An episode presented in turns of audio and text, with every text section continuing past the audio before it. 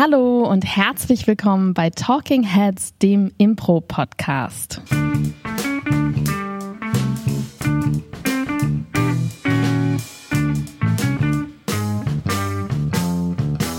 Und an meiner Seite schwitzt, fließt und sitzt halbnackt neben mir Paul Ziemer. Ja, ich habe die Hose ausgezogen, das T-Shirt habe ich noch an.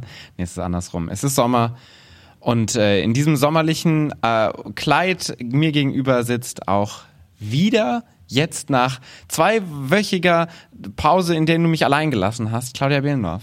Ja, ich freue mich sehr, hier zu sein, vor allen Dingen, weil das ja die letzte Folge vor der Sommerpause ist. Wir machen eine Sommerpause Juli und August und danach könnt ihr euch dann umso mehr freuen, wenn es weitergeht. Ja, wie gesagt, es ist heiß, es ist zu heiß, um drinnen zu verbringen, vor allen Dingen mit einem Laptop und zwei Mikrofonen. Wir wollen raus, wir haben viele Termine tatsächlich auch im Sommer. Das heißt, wir dachten uns, wir gönnen euch und uns mal die angenehme Pause. Geht mal raus, erlebt mal was. Hört nicht immer nur diesen Podcast. spielt Shows. Ja, richtig. Und darum geht es auch heute. Es geht darum, was spielt man denn bei den Shows? Ganz konkret, beziehungsweise wann spielt man was? Also die perfekte Setlist. Genau, es ist äh, perfektes Timing, weil jetzt fängt der Sommer langsam wieder an. Wir können tatsächlich wieder Shows spielen, wir dürfen rausgehen. Die Pandemie hat sich einigermaßen bis zu diesem Zeitpunkt ähm, so ge ge gelegt, dass wir wieder mit Menschen uns öffentlich treffen können. Und dementsprechend passt es ganz gut, diesen Themenvorschlag jetzt hier einzubringen, denn der Vorschlag kommt von der fantastischen Caro die bei uns in den, Kö äh, in den Kursen ist. Chöre ist den Kursen. Richtig, aus den Kursen. Ähm, die hat uns das schon im Winter letztes Jahr geschrieben, diesen Themenvorschlag. Konnten wir leider noch nichts mit anfangen, weil wir keine Ahnung mehr hatten, wie wir eine anständige Show konzipieren, weil wir einfach keine Show konzipiert mehr haben. Aber jetzt. Ja, in, in zweieinhalb Stunden spielen wir ja schon eine, ne? Exakt, ja. Hoffentlich äh, sehen wir bis dahin ein bisschen passabler aus. Ich werde auch halbnackt auf die Bühne gehen bitte nicht. ja, dann steigen wir mal direkt ein ins Thema und wir haben uns gedacht, es ist bestimmt sinnvoll, einfach chronologisch der Reihe noch durchzugehen, was wir funktionsmäßig an welche Stelle in einer Show setzen. Das heißt, wir werden euch heute nicht so ganz arg wirklich einzelne Games oder freie Szenen oder Inspirationen oder so geben, sondern wir denken, und so machen wir das nämlich tatsächlich auch, wenn wir eine Setlist erstellen, also was wir spielen, in welchem Ablauf, ein, ein Spielablauf, ein Showablauf. Ähm, so machen wir das tatsächlich auch. Welche Funktion ist an dieser Stelle? Welche, was brauchen wir? Ja, denn eine gute Show ist wie eine gute Beziehung. Du gehst auf erste Dates, du lernst dich kennen, du musst irgendwann den richtigen Zeitpunkt abpassen, um ich liebe dich sagen zu können, um vielleicht das erste Mal miteinander zu schlafen und dann zu sagen, ja, ich glaube, das ist jetzt eine feste Beziehung und dann auf dem Höhepunkt das Ganze natürlich auch zu beenden. Ich habe gerade darauf gewartet, warum zu einer guten Beziehung auch das gute Timing für den Absprung. Ja, und eine Pause gehört natürlich ja, auch dazu in jede gute Beziehung. Wichtig. Ja, aber tatsächlich, es gibt ja unsagbar viele äh, Games, unsagbar viele Möglichkeiten, eine Impro-Show ähm, zu dramaturgisieren und zu füllen. Aber viel wichtiger als die Games, die man spielt, ist tatsächlich immer, und das ist unsere Haupterfahrung, wie und wann spielen wir die Games. Ja. Weil das macht wirklich die halbe Miete aus. Ist aber auch sehr unterschätzt. Ist super unterschätzt. Und vielleicht noch kurz, bevor wir ganz konkret werden. Ähm, es gibt natürlich jede Menge Arten von Shows, zum Beispiel eine narrative Langform oder eine Montage oder ein Herald, wo es natürlich super frei ist und man gar keine Setlist vorher haben kann. Das heißt, was wir jetzt machen, ist so ein bisschen der Prototyp der ähm, Basic Impro Show. Das heißt, eine Show, die vielleicht gemischt ist aus freien Szenen und Shortform Games, klassischen. Ja, also eher so eine klassische Shortform Show im Ganzen. Genau. Ja. Ja, womit fangen wir denn an, Paul Ziemer? Genau, wir haben ja, äh, wir, wir überspringen die Moderation, weil die haben wir ja schon auch separat gefasst und das heißt, wir fangen an nach der Moderation mit einem klassischen Warm-up-Game. Das ist quasi das erste Date, was wir haben mit den Zuschauern, wo die ZuschauerInnen und äh, wir auf der Bühne als SchauspielerInnen uns erstmal gemeinsam mit dem Publikum warm machen, viele aus dem Publikum haben vielleicht noch nie Impro gesehen. Die müssen erstmal herausfinden, worum geht's denn hier eigentlich? Was passiert hier auf der Bühne? Ich glaube, um in deiner wirklich fantastischen Analogie zu bleiben, es ist tatsächlich das Schreiben vorher. Mm, das ist eine gute, ja, das stimmt. Denn mit dem Date geht das ja richtig los. Das ist richtig, ja. Und ich habe mir jetzt übrigens auch neulich wieder sagen lassen, äh, man soll nicht so lange schreiben auf Tinder. Das ist nie gut, sondern man soll gehört. sich treffen. Haben wir das gleichzeitig gehört? Bestimmt. Im Zweifel, so, also unsere Sozialkontakte sind auch sehr eingeschränkt. Im Zweifel äh, warst du auf jeden Fall dabei, Das stimmt. weil du zu den vier Menschen gehörst, die ich regelmäßig sehe.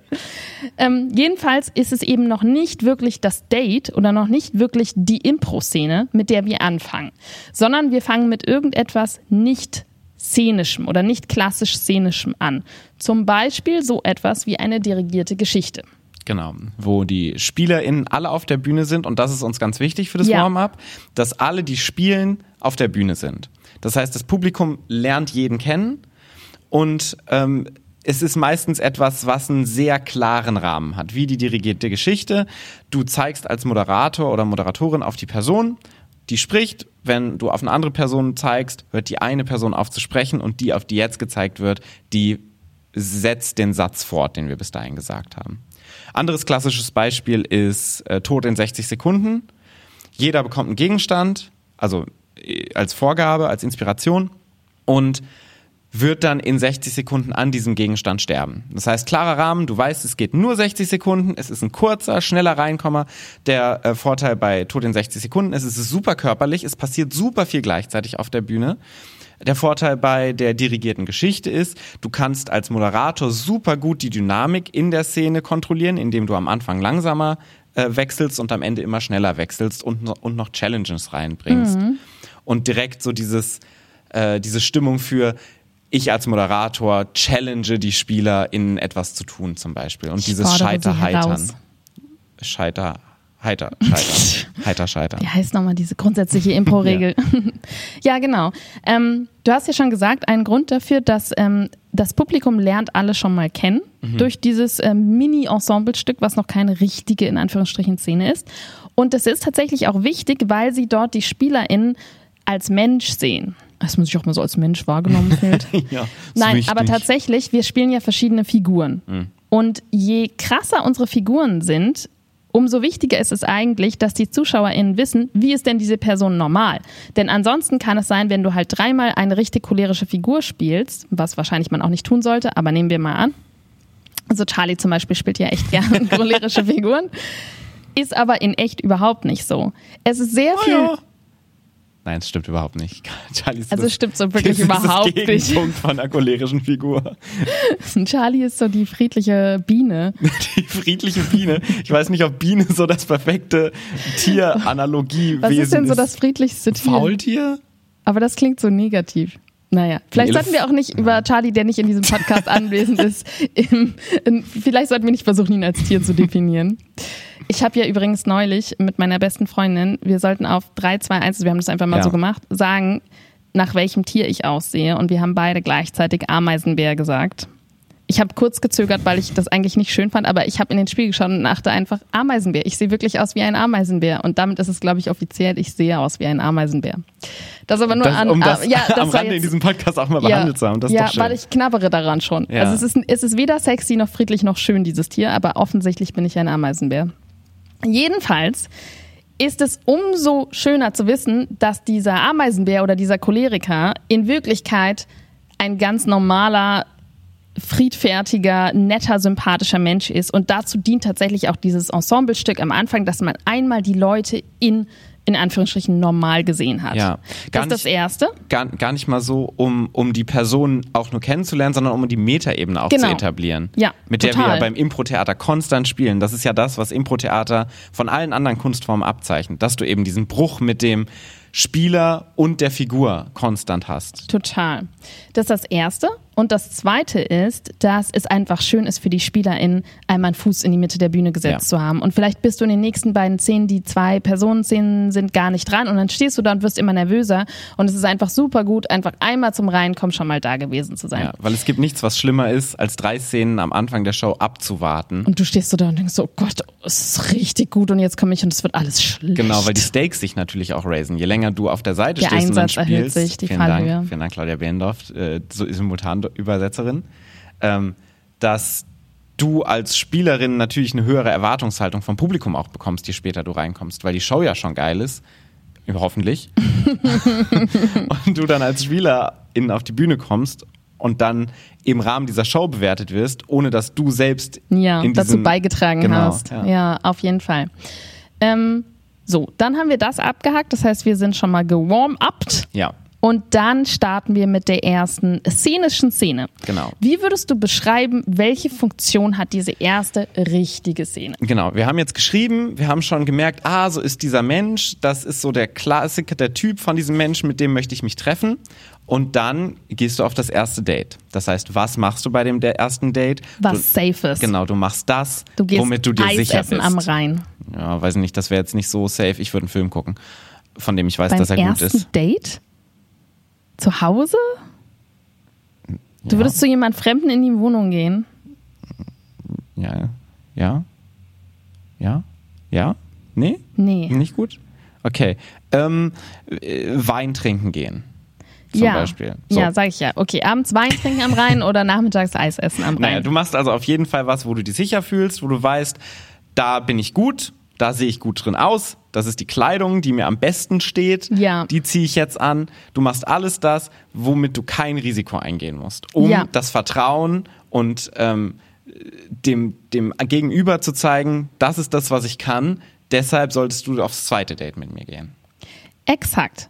Du verballerst aber auch noch nicht deine ganze Munition. Nee. Also wenn du so diesen einen geheimen, total romantischen Spot hast, den verballerst du wahrscheinlich nicht bei deinem ersten Date, vor allem weil du ja gar nicht weißt, wie das Date ist, sondern das hebst du dir auf, wahrscheinlich fürs dritte. Genau, du schaust beim dritten erst Scott Pilgrim, beim ersten guckst du vielleicht König der Löwen oder so. Ja, exakt. ähm, weil nach unserer Erfahrung, und vielleicht liegt es auch an uns, aber die erste Szene kriegt nie die richtig große Reaktion vom Publikum.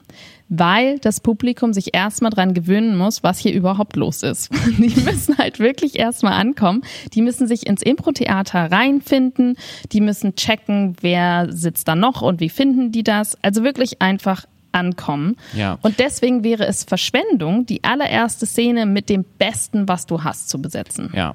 Und es ist natürlich nicht nur so für Leute, die zum ersten Mal Impro-Theater gucken, sondern wir kennen das ja von uns selber auch. Du musst ja erstmal dich akklimatisieren mit allem, was du machst. Und gerade bei Live-Veranstaltungen ist es einfach so, du brauchst so ein bisschen Zeit, um anzukommen und in so einen gewissen geistigen Zustand zu kommen, der dich irgendwie durch die Show trägt.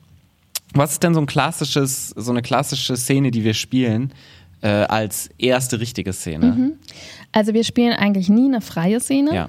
Ähm, weil wir uns sicherer fühlen, wenn wir einen Rahmen haben, also so wie durch ein Game. Was wir klassisch machen, ist zum Beispiel sowas wie vorwärts, rückwärts, weil es schon mal eingebaute Körperlichkeit hat. Das heißt, es spielen zwei Menschen eine Szene, eine andere Person hat die Fernbedienung, das ist dann meistens die Moderatorin, und kann die Szene zurück und vorspulen. Vorteil dabei ist, es ist eine gewisse Technik, die, ähm, mit der man ein bisschen angeben kann, wenn das gut funktioniert. ist ein bisschen Scheitern mit drin. Das heißt, man muss lachen und es ist viel Körperlichkeit, also schön anzuschauen. Es ist also solide bis gut, würde Genau. ich mal sagen, als Game. Und du hast auch wieder eine gute Kontrolle von außen. Das heißt, du kannst gut gucken, wie ist die Dynamik und du kannst die ganz gut ähm, an dem Punkt noch so ein bisschen in so einem Rahmen halten, was am Anfang der Show immer gut ist, weil es dich dir hilft, über die Nervosität hinwegzukommen und über das Scheitern, dass du in dem Rahmen sehr gut machen kannst, Ja. weil du eben eine Kontrolle hast. Und das Publikum muss natürlich auch über die eigene Nervosität hinwegkommen. Genau. Deswegen würde ich nie, nie, nie etwas Experimentelles oder etwas, womit ich mich nicht wirklich wohlfühle, an den Anfang packen. Denn wir wollen ja, dass sich das Publikum entspannt, dass das Publikum Bock hat auf die Show.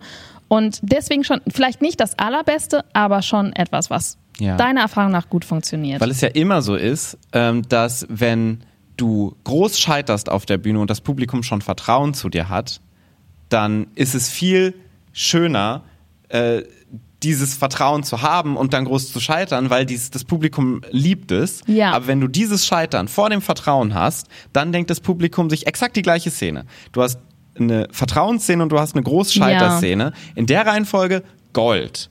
Du hast eine Scheiterszene und danach die Schön Vertrauensszene deine Handbewegung wieder dazu. funktioniert überhaupt nicht. Also, das stimmt total. Es failt auf ganzer Linie. Ja, absolut. Und wenn man das beobachtet, zum Beispiel bei Maestro, kriegt die erste Szene ja auch ganz selten vier oder fünf Punkte. Ja. Also die erste Szene ist eine klassische Drei-Punkte-Szene. ähm, woran man einfach diese Dynamik merkt. Ne? Das Publikum hält sich noch ein bisschen zurück, muss erstmal ankommen. Was wir auch häufig machen, ist zum Beispiel sowas wie das ABC-Game, also Ja. wo jeder Redebeitrag mit dem nächsten Buchstaben des Alphabets anfängt. Also ein bisschen sowas, bisschen Technik, aber auch relativ gelingsicher. Was wir eine Zeit lang gemacht haben, was wir jetzt nicht mehr machen, ist sowas wie emotionales Steigern am Anfang. Oder emotionale Achterbahn. Genau, oder emotionale Achterbahn, wo du durch sehr viele Emotionen äh, durchgehst in sehr schneller Zeit und es sehr überemotional wird, weil wir gemerkt haben, dass das Publikum so ein bisschen äh, das Ganze sehr komisch aufnimmt, weil es natürlich super absurd ist und so ein bisschen zu intensiv ist, diese Szene. Ja. Weil sie zu ähm, absurd, ja, mir fehlt so ein bisschen das Wort. Es ist ein bisschen befremdlich. Genau, befremdlich ist ein gutes Wort. Es ist sehr befremdlich und da kannst du das Publikum schnell verlieren, weil es so denkt, so, hä, was ist das denn für ein komischer Kram, den die da auf der Bühne machen? Jedenfalls ein Publikum mit vielen Impro-Erst-Zuschauern. Ja, ne? Also exakt. bei so einem komplett eingespielten Impro-Publikum, ähm, so ich sag mal jetzt so für Garderobe keine Haftung Stammpublikum, da könnte man das auf jeden Fall machen, Ja. mit ErstzuschauerInnen eher nicht. So, dann sind wir in die zweite, äh, in die erste Hälfte gestartet und jetzt kommt ein Teil, der ist eigentlich relativ frei bei Ja. uns. Ich würde mal sagen, wir haben so einen Slot auf ungefähr Stelle 4 der ersten Hälfte, wo wir experimentieren Ja. und die Möglichkeit haben, groß zu scheitern. Das heißt, das ist der Slot, wo wir neue Sachen reinpacken, wo wir Sachen rein, wo wir eine freie Szene reinpacken, wo wir ähm, zum Beispiel bei Bring Your Thing uns Sachen neu erfinden Im auf Moment, der Bühne. Ja. Genau, wo wir Gegenstände rausholen und daraus dann irgendwas in dem Moment raushauen, weil das ganz gut eingebettet ist in diese erste Halbzeit. Du hast zwei, drei Szenen davor und im Idealfall noch so zwei Szenen danach. Das heißt, Genau. wenn es groß scheitert, kannst du trotzdem danach noch sagen, so, okay, das haben wir mal versucht. Wir sind jetzt im vierten Date gemeinsam irgendwie in, ähm, in so ein äh, ich Fingermal-Farbenladen gegangen. War nicht so geil, aber komm, jetzt das nächste Mal gehen wir wieder Das an war auf jeden rein. Fall geil. Ja, weiß ich nicht. Ach so, so Töpfern, Fingermann, das würde ich total feiern, tatsächlich. Ja, Na gut, aber es ist halt ein Risiko, weil es dann gibt hast du halt wenigstens noch was davon. Auch wenn das Date schlecht ist, dann gehst du nach Hause und hast so eine Vase. aber das so ist ein doch schön. Bild. Es gibt Leute wie du, die sagen dann, oh ja, mega geil, das kann ja passieren, aber es kann auch sein, so, hä, Fingermalfarben finde ich total eklig. Aber Ja. da hast du einfach so dieses Ding, wo du all in gehen kannst. Du kannst Ja. alles machen. Und davon haben wir tatsächlich so ein oder zwei Slots Ja. im Normalfall. Ne? Und zum Beispiel eine stumme Szene auch, komplett pantomimisch, wenn wir denken, es braucht Körperlichkeit. Und auch so ein bisschen da ist auch das, wo wir sagen, da gucken wir mal, was es gerade braucht. Was natürlich sowieso immer Grundlage ist. Ne? Wir machen vorher eine Setlist, aber die kann gerade von der Moderatorin zu jeder Zeit geändert werden. Ja. Oder sollte zumindest äh, immer mit so einem kleinen Check auf die Zeit, auf die Stimmung vom Publikum, immer eigentlich direkt sehr äh, flexibel gehandhabt werden, Ja. so eine Setlist. Und jetzt, Paul, jetzt kommen wir zum wichtigsten Slot der Show, wahrscheinlich. Würde ich sagen. Meine Solo-Szene? Ne, die ist auf Platz drei oder vier bei dem Experimentellen, was scheitern kann. Wir kommen zu dem letzten Slot vor der Pause. Würdest du sagen, das ist der wichtigste Slot in der Show? Wahrscheinlich schon. Hm, Der wichtigste oder der zweitwichtigste? Ich würde sagen, es ist der ähm, höchstens zweitwichtigste. Warum ist der denn auf jeden Fall so wichtig, dass er auf jeden Fall zweitwichtig ist? Und damit die Leute in der Pause nicht gehen. Ja. Tatsächlich. Naja, also es wird selten der Fall sein, dass Leute gehen, aber du willst die Leute natürlich ähm, in eine Pause schicken, in der sie über das reden, was sie gerade Oh, gesehen ja. haben und noch Bock haben auf die zweite Halbzeit. Ja, aber tatsächlich ist die Pause der Zeitpunkt, wo sich bei den meisten Menschen ihr Urteil über die Show formt. Weil sie sich eben austauschen können Genau. untereinander. Das ist der Moment, wo sie sprechen können. Es ist der klassische Cliffhanger in der Serie. Ja. Du bist, oh, Schaltest und wieder ein. Jetzt ist vorbei und dann hast du eine Woche lang Zeit, dass alle drüber sprechen und mega Bock auf die nächste Folge haben. Oder nicht. Also da triffst Ja. du quasi die Entscheidung, wie du es findest und ob du wieder einschaltest.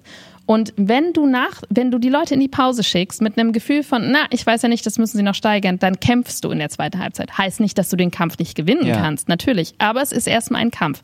Das heißt, diese 10 oder 15 Minuten sind wirklich der essentiellste Timeslot, den du haben kannst, wo du möchtest, dass die Leute rausgehen und sagen, war geil zu ihren Nachbarn bei, beim Anstellen an die, äh, an die Weinbar. Ja, das ist der Moment, wo du die, den Partner, die Partnerin anfängst zu ghosten für eine Woche lang und guckst, wie sehr ist der Person die Beziehung wichtig und wie häufig schreibt sie dich an. Oh Gott, so Spielchen schon ganz am Anfang? Auf keinen Fall. Du kannst auch einfach was Cooles machen äh, bei diesem Date, dann äh, musst du dir gar keine Sorgen machen zwischendurch. Für uns, äh, das ist natürlich auch bei jedem Ensemble anders. Mhm. Ne? Also jedes Ensemble hat ja eine eigene Komfortzone, etwas, Eigene was sie, genau, eigene Stärken. Bei vielen Ensembles würde ich sagen, da würde ich was Musikalisches Ja. reinpacken, weil es ist einfach der Crowdpleaser schlechthin. Ähm, besser als mit einem gut gesungenen, improvisierten Song kann man eigentlich ein Publikum nicht in die Pause entlassen. Bei uns bin ich mir da nicht so sicher. Kommt immer drauf an, wer spielt. Kommt immer drauf an. Aber sowas wäre zum Beispiel, also ne, das klingt nach einem Lied Mhm. oder so. Was wir sonst auch gern machen, ist zum Beispiel sowas wie Simultandolmetscher oder Songdolmetscher.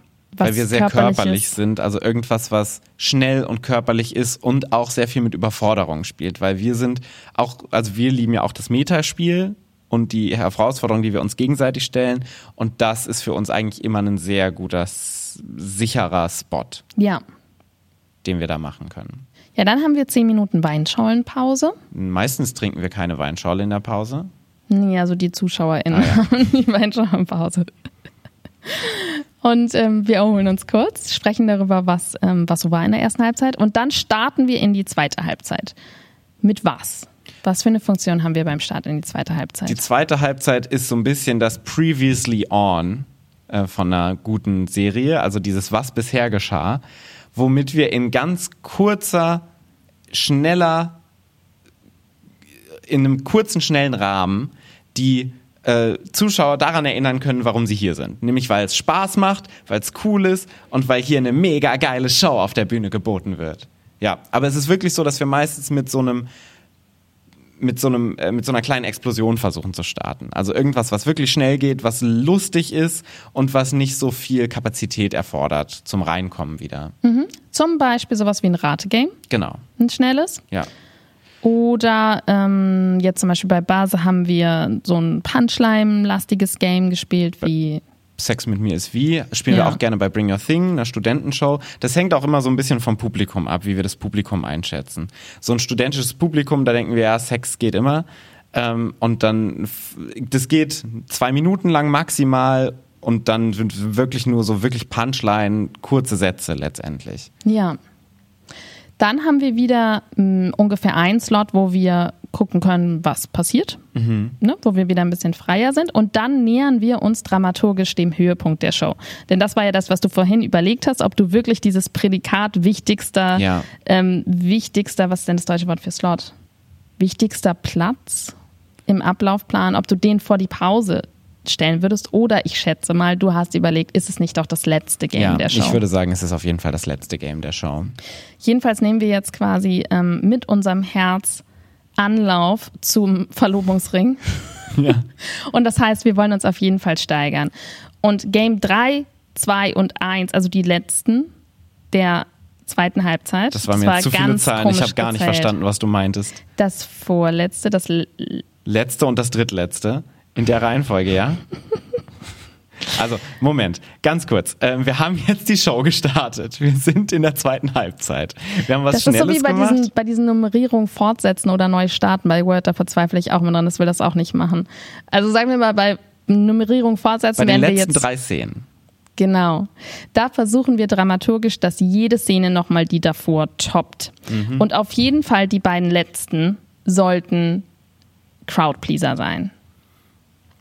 Und das stimmt, was wir häufig machen. Man, häufig ist tatsächlich dazwischen, dass wir auch sowas Längeres einstreuen. Genau. Also in der ersten Halbzeit sind wir immer relativ, okay, das, das, das und so ein bisschen, das ist unser Spektrum, in dem wir uns bewegen. Wir können körperlich, wir singen, wir tanzen, wir haben Spaß, wir sind Meta, wir haben Punchline-Möglichkeiten.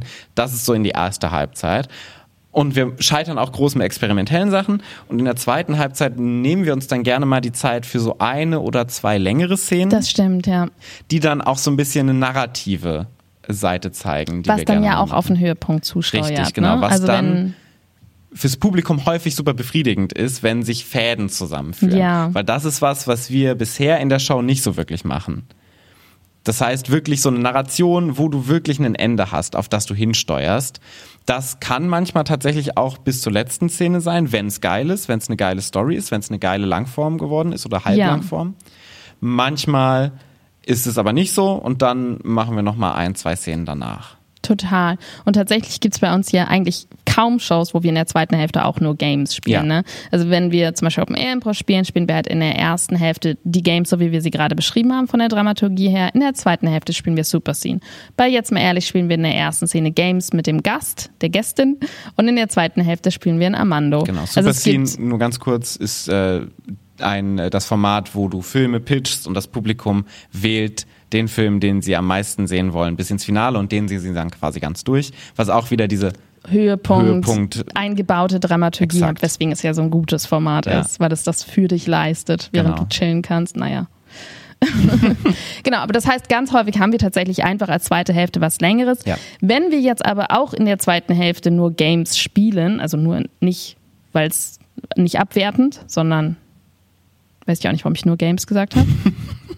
ich dachte, jetzt kommt mir. Kennst du das, wenn du so anfängst, einen Satz zu sagen und du vertraust darauf, dass dir auf jeden Fall was einfällt bis zum Ende, aber dann kommt nichts? Claudia, hast du mir in den letzten 60 Folgen einmal zugehört? mein ganzes Leben besteht aus solchen Sätzen. Manchmal funktioniert es ganz gut, häufig nicht. Es gibt ja auch so bei, ähm, bei Rhetorik diesen Trick, also den man auch bei Jura zum Beispiel super viel einsetzt, dass du immer als Antwort auf eine Frage sagst, du hast zwei Punkte dazu und dann hört sich das immer super strukturiert an. Also so, ähm, I would like to answer this question in two parts, weil beim Mut ist ja immer auf Ja. Englisch. Und das ist echt gut, wenn es klappt. Aber wenn es dann nicht klappt, dann ist es richtig peinlich. Ja. Ja, und mein Problem ist meistens, dass ich schon sage, ich möchte gerne mit einem Punkt darauf antworten und dann gucke ich mal, ob ich den Punkt noch habe. Ich finde das aber weniger schlimm. Weiß ich nicht. Bin mir nicht so sicher. Ich habe drei Aspekte. Und dann fehlt dir der zweite Ja. schon nach dem Aber Claudia, ersten. du kannst jetzt auch mit diesem Metagerede nicht darüber hinwegtäuschen, dass du gerade Games äh, als niederwertig Ja, äh, das, bezeichnet das hast. möchte ich möchte mich dafür in aller Form entschuldigen und ich möchte einfach nur das zurückziehen. Gut. Dann können wir Also, weitermachen wenn jetzt. du in der zweiten Hälfte Games spielst, dann hast du genau da auch wieder ein bisschen Platz zum Experimentieren und zum Schluss hin musst du aber dein Feuerwerk zünden. Mhm. Und das machen wir meistens mit so den zwei letzten Games, wo wir super gerne Publikum mit auf die Ja. Bühne holen, weil Publikum auf der Bühne ist einfach das sicherste, was man tun kann. Es ist ähm, Es hört sich absurd an, weil Ja. man denkt immer, oh, das ist ja großes Risiko, weil ich so eine Verantwortung auf das Publikum abgebe. Aber es ist nicht so. Weil das Publikum im Idealfall zu dir schon Vertrauen hat in dem Moment. Das heißt, die haben keine Angst um jemanden auf der Bühne und es ist jemand von ihnen auf der Bühne, wodurch die Sympathie so sehr bei dieser Person liegt, die kann nichts falsch machen.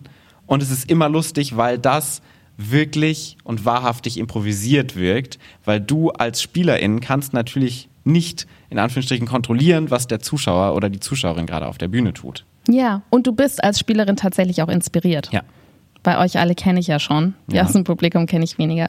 Und das heißt, was für uns so zwei klassische ähm, Schlussgames sind, ist zum Beispiel Säulen, ähm, wo genau das, also die Menschen aus dem Publikum, du hast zwei auf der Bühne und die vervollständigen deine Sätze.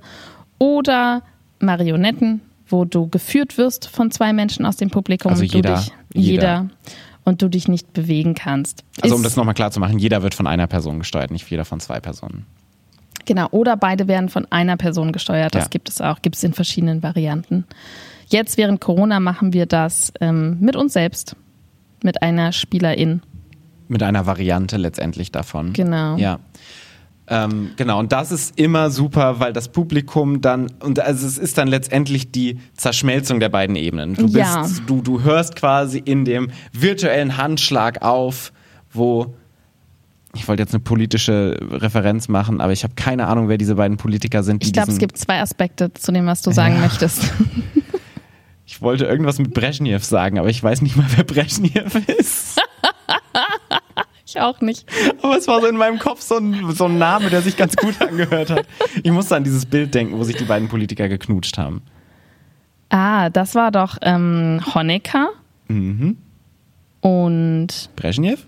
Nee, Gorbatschow, oder? Kann sein, dass es Gorbatschow war. Ey, ich habe keine Ahnung. Ich bin Impro-Spieler. Ich habe keine Ahnung von Politik. Naja, es ist quasi der virtuelle Handshake zwischen, nee, nicht virtuelle, der, der Aber der da ging es ja auch ums Handshake. Knutschen. Warum war es denn dann jetzt auch der Handshake? Also es ist äh, auf vielen Ebenen Ja, das, ich habe den Satz angefangen, dann kam eine Assoziation plötzlich von schräg rein und Claudia, wir müssen hier auf, eine, auf einen Höhepunkt aufhören. Wir können Ja. das jetzt nicht so ausfaden lassen.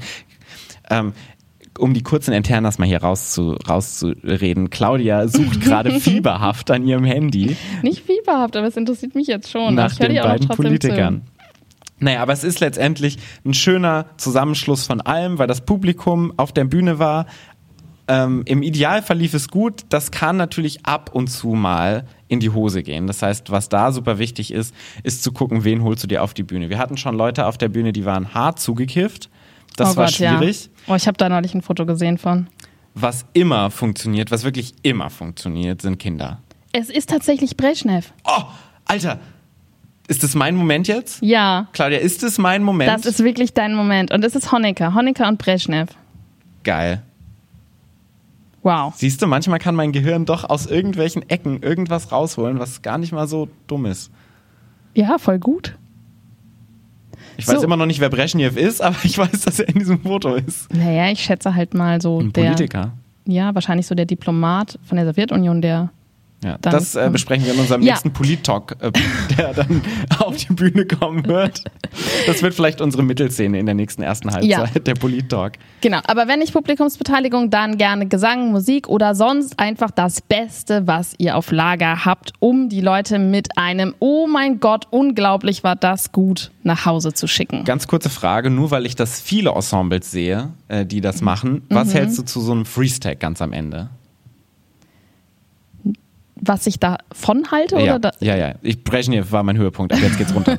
ich halte davon gar nichts. Warum? Weil es die Energie runternimmt Mhm. und ähm, es kann eigentlich niemals so gut sein wie das, was dein bestes Game oder deine beste Fertigkeit ist, die du dir vorher überlegst, die du an den Schluss setzen willst. Ja. Außer du sagst, Freeze Tag, das ist unser Ding, das ist unsere Spezialität. Wir sind das Freeze Tag Ensemble. Wir haben das, wir haben Freeze Tag erfunden Ja. und gemeistert und deswegen packen wir das an den Schluss. Viele spielen das ja als so eine Art Best-of, wo du alles nochmal wiederholst aus der Show. Bin ich aber auch kein Fan von, weil ich finde, alles, was eine geile Szene in sich selbst ist, ist besser als so ein Pseudo-Best-of von so halb gelungenen Szenen, die du vielleicht gespielt hast. Ja. Ich habe es auch manchmal schon gut gesehen, aber ich habe es sehr viel häufiger nicht gut Ja. gesehen. Genau. Zugabe? Ja oder nein? Ungern. Hm, warum? Aus genau denselben Gründen. Ähm, wenn du auf dem Höhepunkt endest, endest du auf dem Höhepunkt. Ja. Ich finde auch, es ist ähm, ein besseres Gefühl fürs Publikum zu sagen, so, oh, ich hätte das jetzt gerne noch weiter gesehen, als dieses, oh, puh, jetzt bin ich endlich vorbei mit der Show. Das, äh, die große Herausforderung bei der Zugabe ist herauszufinden, wie viele vom Publikum Ja. wollen wirklich die Show weitersehen. Weil häufig ist es so, dass die ersten zwei Reihen die Zugabe wollen und der Rest klatscht so Aus Höflichkeit aus Höflichkeit mit. aber die wollen nach Hause. Manchmal Beziehungsweise zur Weinschorle. zur Weinschorle, ja, oder reden. Ähm, manchmal ist es so, dass äh, das ganze Publikum wirklich sagt, boah, ich geil, ich will noch mehr und wir haben noch ein bisschen Zeit, drei Minuten, dann würde ich noch mal eine Zugabe machen. Meistens noch mal was mit Publikum oder, Oder, zum Beispiel sowas wie das Vokalgame, also irgendetwas, ich sag mal in Anführungsstrichen, albernes, wo man groß scheitert dabei. Genau. Das Wichtige bei der Zugabe ist nämlich, dass du dann das, den Höhepunkt, den du hast, eigentlich noch mal toppen musst. Nochmal übertriffst. Und in Kürze. Ja, und das Kurz ist schon echt eine harte Challenge für so eine Szene am Ende. Ja. Wenn es aber wirklich alle wollen und es ist wirklich, wirklich die Mehrheit, dann würde ich sagen, ja, dann spart euch das auf und haut da nochmal was raus. Yes. Wir sind verheiratet. Jetzt, äh, and they live happy ever after. Happily. Happily ever Brezhnev. after. Brezhnev after, ever after. Paul, was war denn dein Impro-Moment der Woche?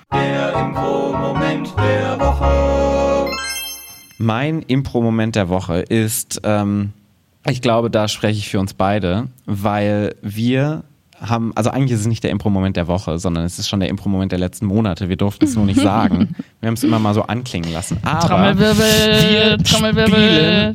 auf dem Impro-Festival in Würzburg diesen Sommer und es ist einfach so ein Dream come true, ein Traum, der wahr wird, Ja. weil ich eigentlich seit, also Würzburg war... Seit ich geboren wurde. Ja, fast schon. Also Würzburg ist ja schon so das deutsche Mekka der Improvisationstheaterszene. Absolut. Und ich habe so viel, ich seit vielen Jahren gehe ich immer auf dieses Festival. Wenn ich auf ein Impro-Festival gehe im Jahr, immer auf Würzburg, weil Würzburg so neben Mainz natürlich. Ich gehe auf Würzburg, so Auf- wie ich ich geh gehe auf auf Schalke, ich gehe Ja. auf Würzburg. Nee, du gehst nicht auf Schalke. Ich gehe auf gar keinen Fall auf, Auf gar Schalke. keinen Fall. Ähm, aber Würzburg ist wirklich so das Impro äh, Heiligtum. Heiligtum, auch so die zweite Heimat fast schon. Ich Mhm. bin super viel in Würzburg wegen Impro und sehe so viele Shows. Ich habe so viele grandiose Spieler und Spielerinnen auf dem Würzburger Impro Festival auf Bühnen gesehen. Viele Shows, an die Ja, ich und mich jetzt, immer noch was ist erinnern denn kann. da? Und wir spielen doch auch, habe ich doch auch schon gesagt. Und es ist einfach so schön, da jetzt auch zu spielen und so die Leute zu sein, die jetzt auf der Bühne sind und nicht nur vor der Bühne. Ja, und das ist geil. nämlich Cluedo, unser Krimi-Format, was ähm, eine Premiere wird dann. Und Leute, auch wenn ihr keinen Workshopplatz habt, ähm, ich habe das super häufig auch schon gemacht, kommt einfach nach Würzburg, um da zu chillen mit uns und einfach nur alle Shows zu schauen. Ja, es gibt eine fantastische Brücke, auf der man super Wein im Sommer au- in der Sonne trinken kann. Es äh, gibt einen Fluss, es gibt den Main. Würzburg ist wunderschön. Das Festival ist toll organisiert von tollen Menschen. Und wir spielen in der alten Posthalle, was eine riesige Location ist. Und wir freuen uns über euch alle, die ihr mitkommt und dabei seid, wenn unser Traum wahr wird. Unser kleiner Impro-Traum, der jetzt ganz groß geworden ist. Yes. Und jetzt packen wir zusammen, weil wir haben jetzt eine Show. Wir müssen noch die Setlist fertig machen. Richtig.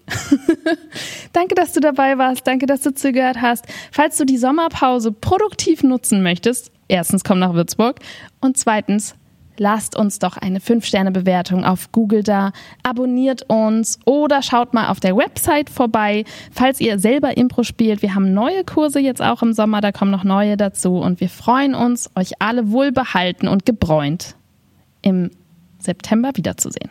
Genau. Wenn ihr noch Vorschläge habt für Themen, dann schreibt uns gerne eine Mail an podcast.deaffirmative. The Affirmative. podcast.deaffirmative.de oder einfach, wenn ihr irgendwas äh, uns mitteilen wollt, unsere Tasten sind offen für euch.